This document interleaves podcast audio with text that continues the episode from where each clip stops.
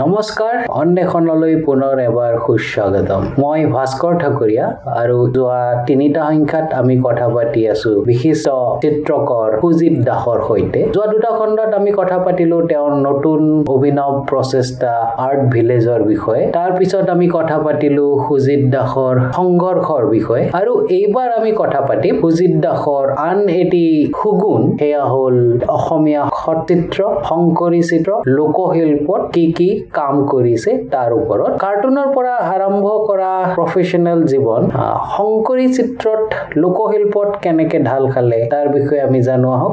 সুজিত দাস পুনৰ এবাৰ সুস্বাগতম।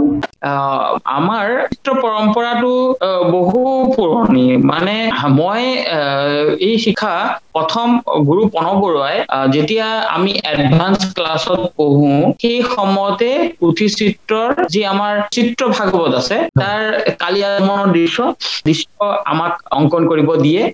এবাৰ ছাৰে যিহেতু কণ্টেম্পৰেৰী কাম বেছিকে কৰিছিলে কিন্তু ছাৰৰ চিত্ৰবোৰ দেখিলে ধৰা পৰে।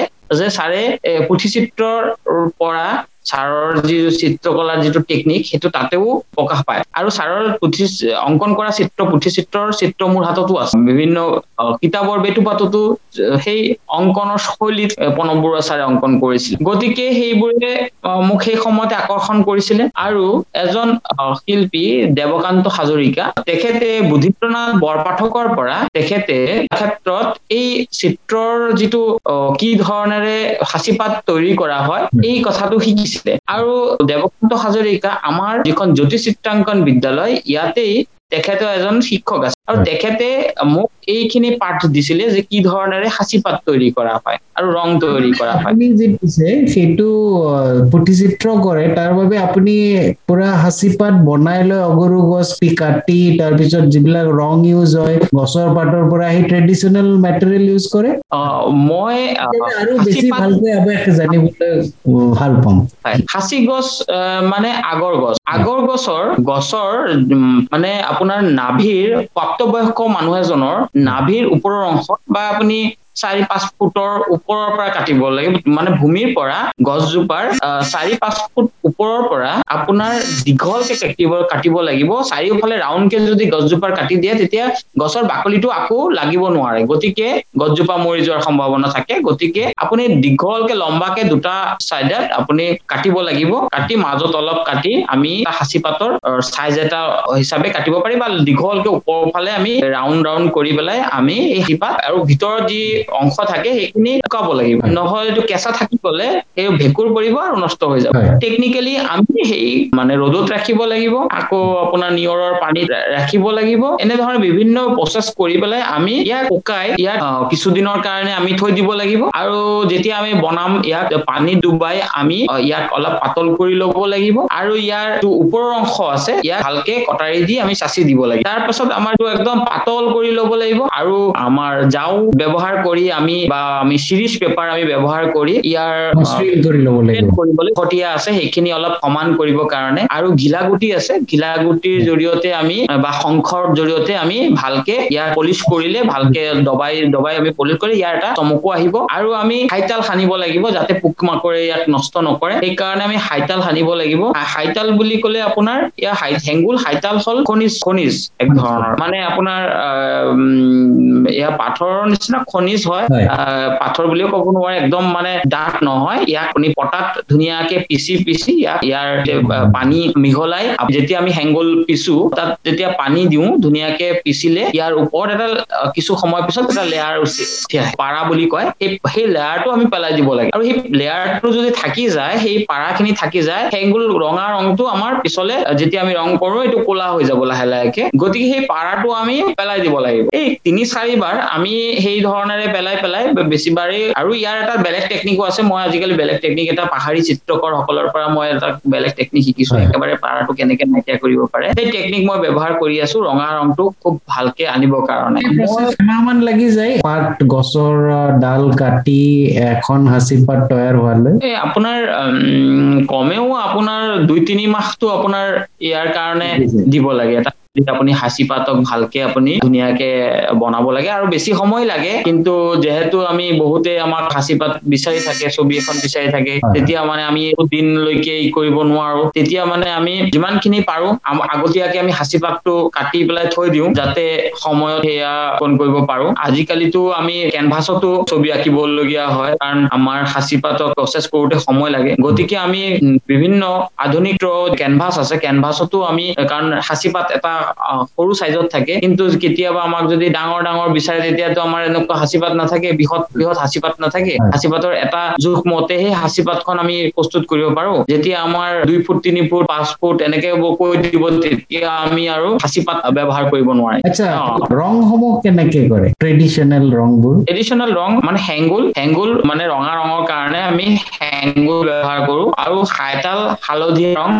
হালধিটো খনিজ দুটাই খনিজ। আৰু বগা ৰঙৰ কাৰণে ঢল মাটি আছে ঢল মাটিৰ পৰা আমাৰ বগা ৰং ওলাই আৰু নীল নীল যি আমি কাপোৰৰ ব্যৱহাৰ কৰো সেই নীলৰ পৰা আমি নীল ৰং লাভ কৰো আৰু আমি কাজলৰ পৰা কোলা ৰং লাভ কৰো। কেতিয়াবা কেতিয়াবা আমাৰ শিলিকা আছে শিলিকা পুৰাই ইয়াৰ যিটো ছাই আছে সেই ছাইৰ সৈতে বেলৰ আঠা মিক্স কৰি আমি কোলা ৰঙৰ ব্যৱহাৰ হয়। এনেকে আমাৰ বিভিন্ন প্ৰাকৃতিক খনিজ বা জৈৱ এনেকে ধৰণৰ ৰংখিনি মানে সাধাৰণতে ট্ৰেডিশ্যনেল চিত্ৰত অংকন কৰা হয়। আমি এই খনিজ সাধাৰণতে খনিজবোৰেই ব্যৱহাৰ হৈছে আমাৰ। তো তেনেকে আমি কৰো।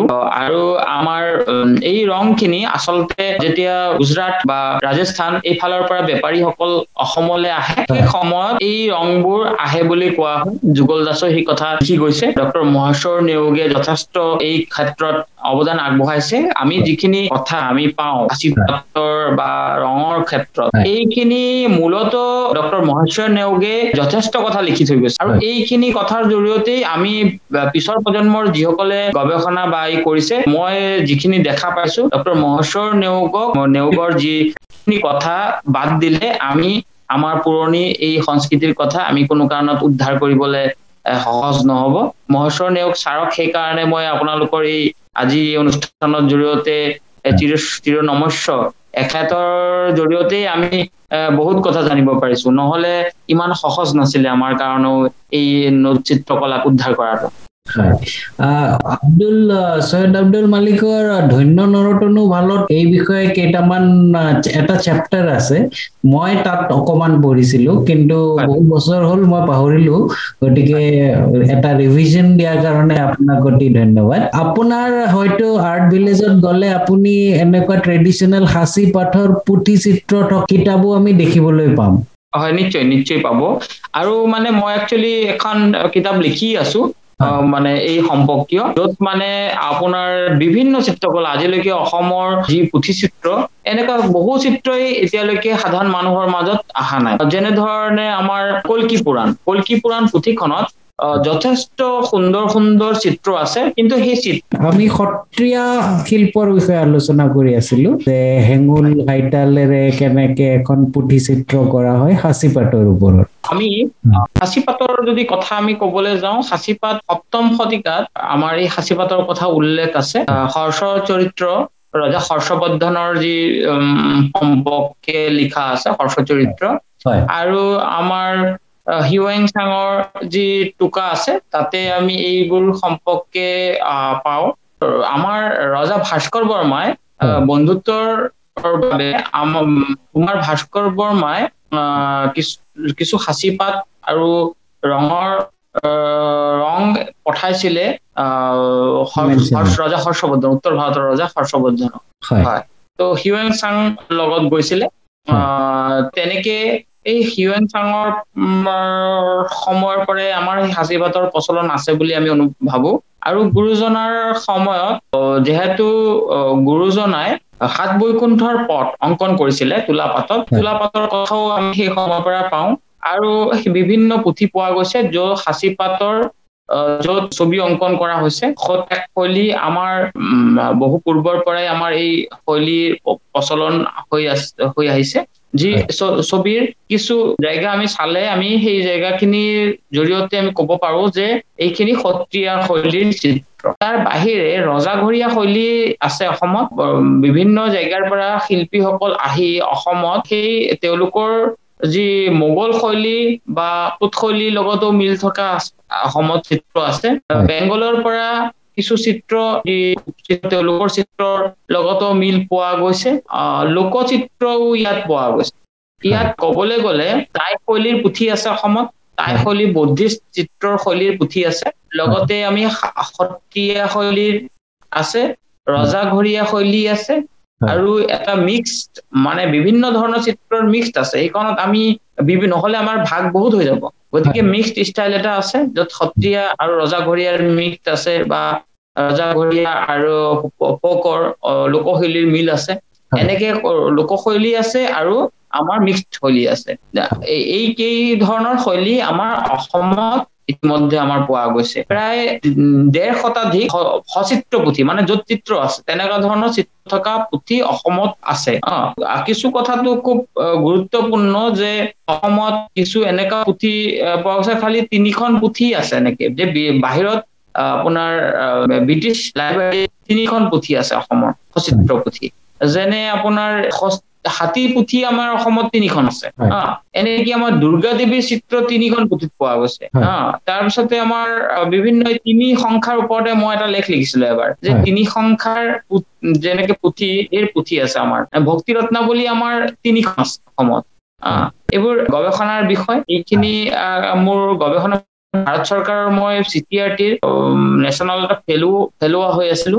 গতিকে মই গোটেই অসমৰ পুথিবোৰ মই চাইছো খুব সুন্দৰ সুন্দৰ পুথিৰ ভিতৰতে শিৱসাগৰৰ কোমৰ শৰণ পুথিখন মোৰ খুব প্ৰিয়। তাৰ চিত্ৰবোৰ খুব ভাল পাওঁ।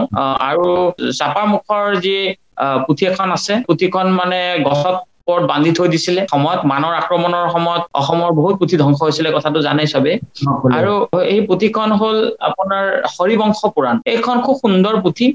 আৰু দৰঙত আপোনাৰ দৰং ৰাজবংশাৱলী মংগলদৈত আছে। দৰং ৰাজবংশাৱলী পুথিখন খুব সুন্দৰ পুথি। আৰু কল্কি পুৰাণ। কল্কি পুৰাণত খুব সুন্দৰ সুন্দৰ চিত্ৰ আছে।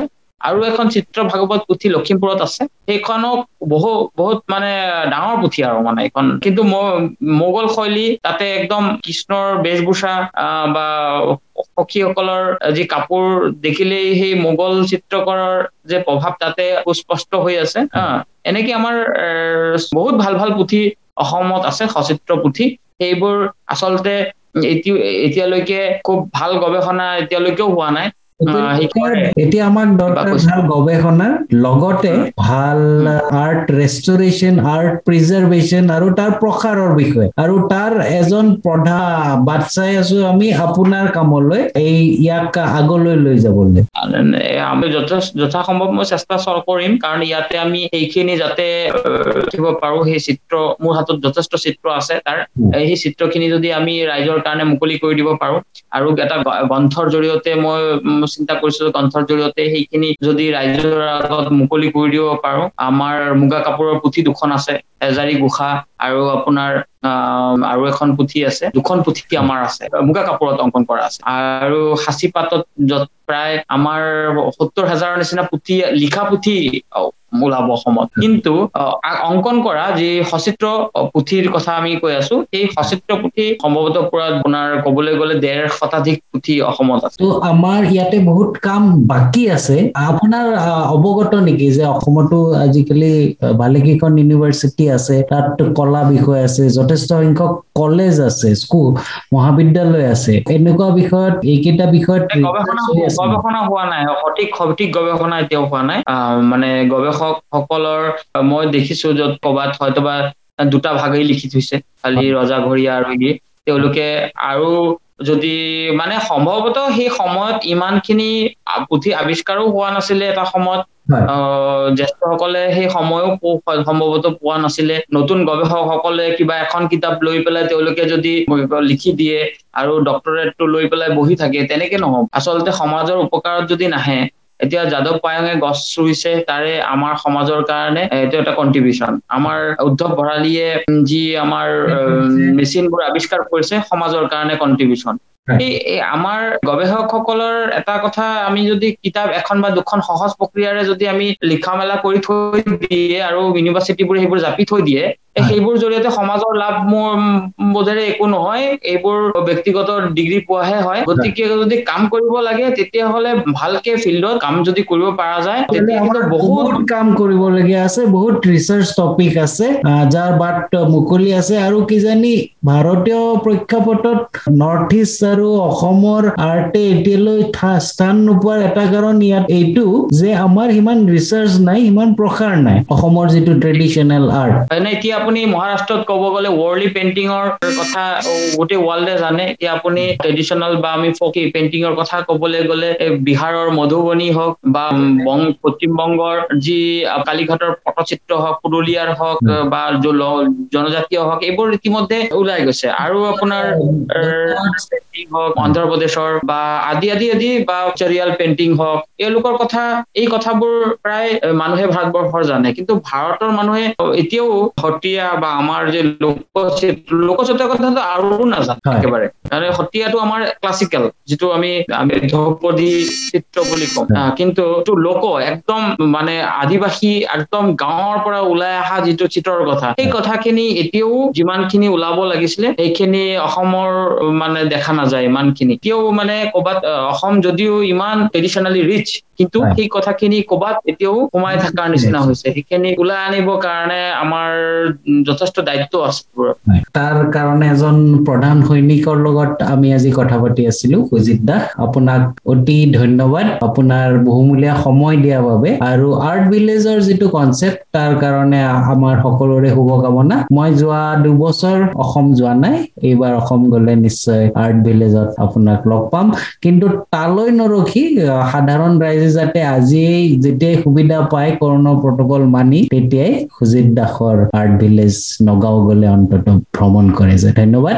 যি হওক ভাল লাগিছে আপোনাৰ লগত কথা পাতি খুলি কৈছো আপোনাৰ সৈতে। এইটো সময়ত সেইটো হয়। সেইখিনি সেইখিনি পালন কৰি থাকিব লাগে। হয়। হয় না আপুনি আপুনি পুৰা দায়িত্বশীল মানুহ। আপোনাৰ মানে কৰ্মে কথা কৈ আছে। ঠিক আছে। ভাল ভাল খুব ভাল কাম কৰি আছে। কৰি যাওক। আপোনাৰ সুস্বাস্থ্য কামনা কৰিলো। আপোনাৰ যাতে কৰোণাৰ দিনকেইটা ভালে ভালে পাৰ হৈ যায় ৰাইজৰ মাজত। এইটো ডাঙৰ কথা। থেংক ইউ ভেৰি তাকে। এইটো মানে মানুহৰ ইকনমি একেবাৰে শেষ হৈ গৈছে। মানুহবোৰ মানে আপোনাৰ আৰ্ট ভিলেজ কৰিছো ঠিকেই কিন্তু মানুহৰ যিটো অৱস্থা এইবোৰ চাই এতিয়া মানে পৰ্যটনৰ যিটো অৱস্থা সেইটো আকৌ আমি অলপ সময় লাগিব এইবোৰ চব ঠিক হৈ আহিবলৈ। এইটো ভাল দিন অতি সোনকালে আহক আৰু সুজিত দাসক ধন্যবাদ। তেওঁৰ বহুমূলীয়া সময় দিয়াৰ বাবে। এনেকুৱা এক নতুন বিষয় লৈ আমি আকৌ লগ পাম। অতি শীঘ্ৰেই অন্বেষণ জাৰি থাকিব। আশা কৰোঁ আপোনালোকে পুনৰ ঘূৰি আহিব। এই পডকাষ্টৰ যাত্ৰা অন্বেষণলৈ ধন্যবাদ।